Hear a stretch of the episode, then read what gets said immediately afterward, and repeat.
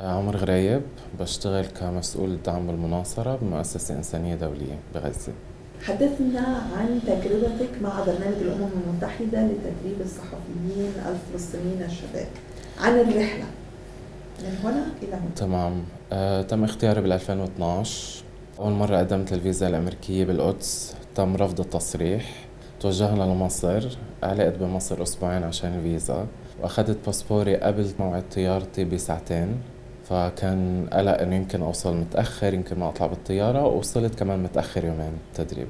تمكنت من الخروج من غزة توجهت إلى القدس؟ لا تم رفض تصريحي. آه لم تتمكن. لا للأسف فتحولت للقاهرة عشان آخذ فيزتي من السفارة الأمريكية بالقاهرة. المعبر كان مسكر يومتها علقت أسبوعين. معبر رفح. آه معبر رفح. فعلقت بمصر أسبوعين لإجراءات الفيزا. ومقابلتها وتأخرنا. أخذت الباسبور قبل سفري بساعتين. كان سفري سبعة الصبح ووصلت متأخر يومين على التدريب. هل كنت تعتقد أنها لن تحدث؟ هذه الرحلة لن تتمكن من كل الناس اللي حوالي كانوا عم بيقولوا لي ارجع مش حتصير.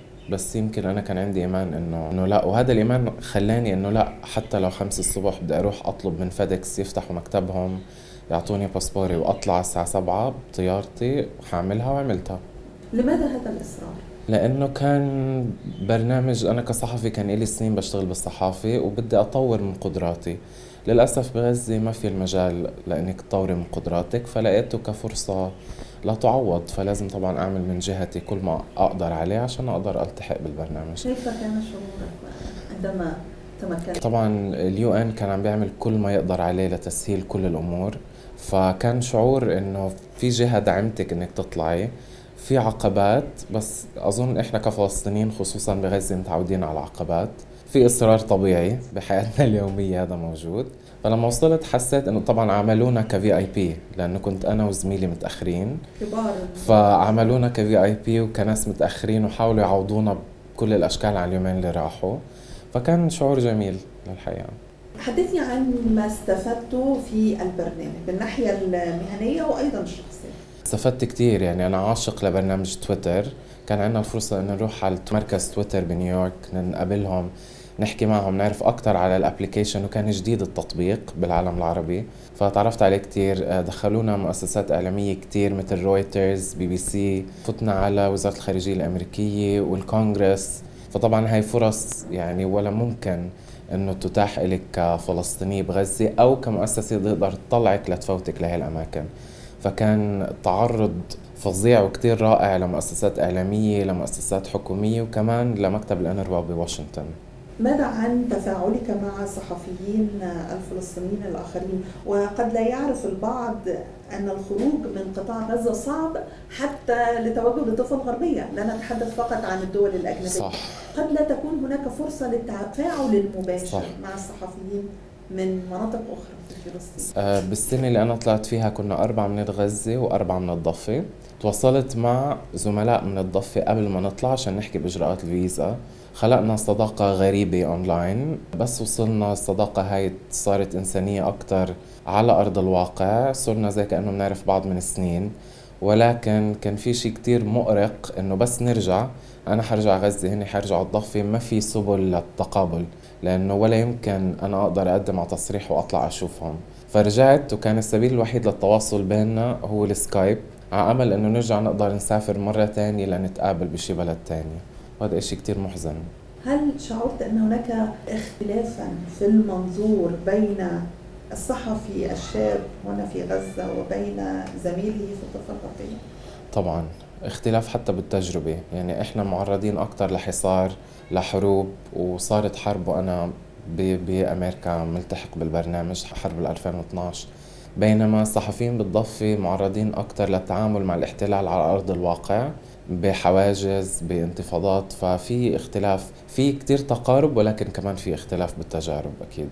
ماذا حدث عندما اندلع الصراع وأنت هناك في الولايات المتحدة؟ كنا بالطريق لواشنطن وعم بتصل بأهلي بتحكيني أختي عم بسمع انفجارات حاولت تكذب علي طبعا بس أنا عايش بغزة فعارف اللي فيها مريت بحرب 2008 سوري 2009 فكانت 8 أيام صعب جدا يعني كان الوقت بيختلف. طبعا ما كنت أنام مع أهلي 24 ساعة. وكمان صدفت إنه رحنا زرنا الجزيرة انجلش وبالحرب ونحن بواشنطن دي سي فتخيلي إنه أنا قاعد بشوف على الشاشات قدامي غزة بالحرب وعم بحكي مع أهلي وبنفس الوقت عم بتدرب ومطلوب مني إني أطلع أعمل لقاء فكانت over بس بنفس الوقت كنت عم بشوف كل شيء عم بيصير قدامي. وكيف كانت رحلة العودة؟ في ظل هذه الظروف الصعبة؟ رحلة العودة كانت صعبة جدا لأنه في عنا ترحيل بصير لنا ترحيل من مطار القاهرة لغزة. فأنت لازم تقعدي بحجرة انتظار بالمطار لساعات طويلة ليتم السماح لك بالرجوع لغزة. ولما رجعنا كان المعبر مسكر فإحنا قاعدين بالحجرة ننتظر إنه هل حنرجع؟ حنضلنا مستنيين نقدر نسافر. بس أول ما رجعنا غزة يعني حسينا إنه يعني كان شيء ممكن ما يصير. كنا حنضلنا يمكن علقانين بالمطار. كان شعور بالراحة. كان شعور بالراحة إنك رجعتي بوطنك وبيتك مع أهلك بينما كان ممكن تكوني لسه علقانة بحجرة الانتظار. يعني شعور بالراحة عندما أتيحت لك الفرصة للخروج وأيضا طبعا. يعني هو راحة ممزوجة قلق ومعاناة وأشياء كثيرة لأنه السفر كمان للقاهرة مش سهل أبدا. بعدين السفر من القاهرة لأمريكا مش سهل أبدا. بعدين رجوع نفس الصعوبات. أكثر ما استفدت من هذه التجربة. البرنامج أكثر ما استفدته هو أشياء فعلا تصب بمجال عملي من ناحية تعرضنا لكثير أشياء مثل ال editing مثل عملية آه، تعديل الفيديوهات المقابلات الشخصيات. يعني إحنا كان وقتنا وقت فلسطين صارت non-member state بالأمم المتحدة. كان تصويت إلها بأغلبية ساحقة. فتقابلنا كل ممثلين الدول العربية والأجنبية بالأمم المتحدة ليهنونا. فيعني تخيلي هدول الناس كنت أشوفهم على التلفزيون صدف إني أقابلهم وجها لوجه. في جملة كيف تصف الوضع في غزة؟ الحياة. الحياة بغزة مش مثل الحياة بأي مكان تاني مع إنه غزة مثلها مثل أي مكان تاني. أنا بعتبرها أجمل مدينة على الأرض ولكن أيضا المدن من المدن الأكثر الما على وجه الأرض وحياتنا بالضبط هيك.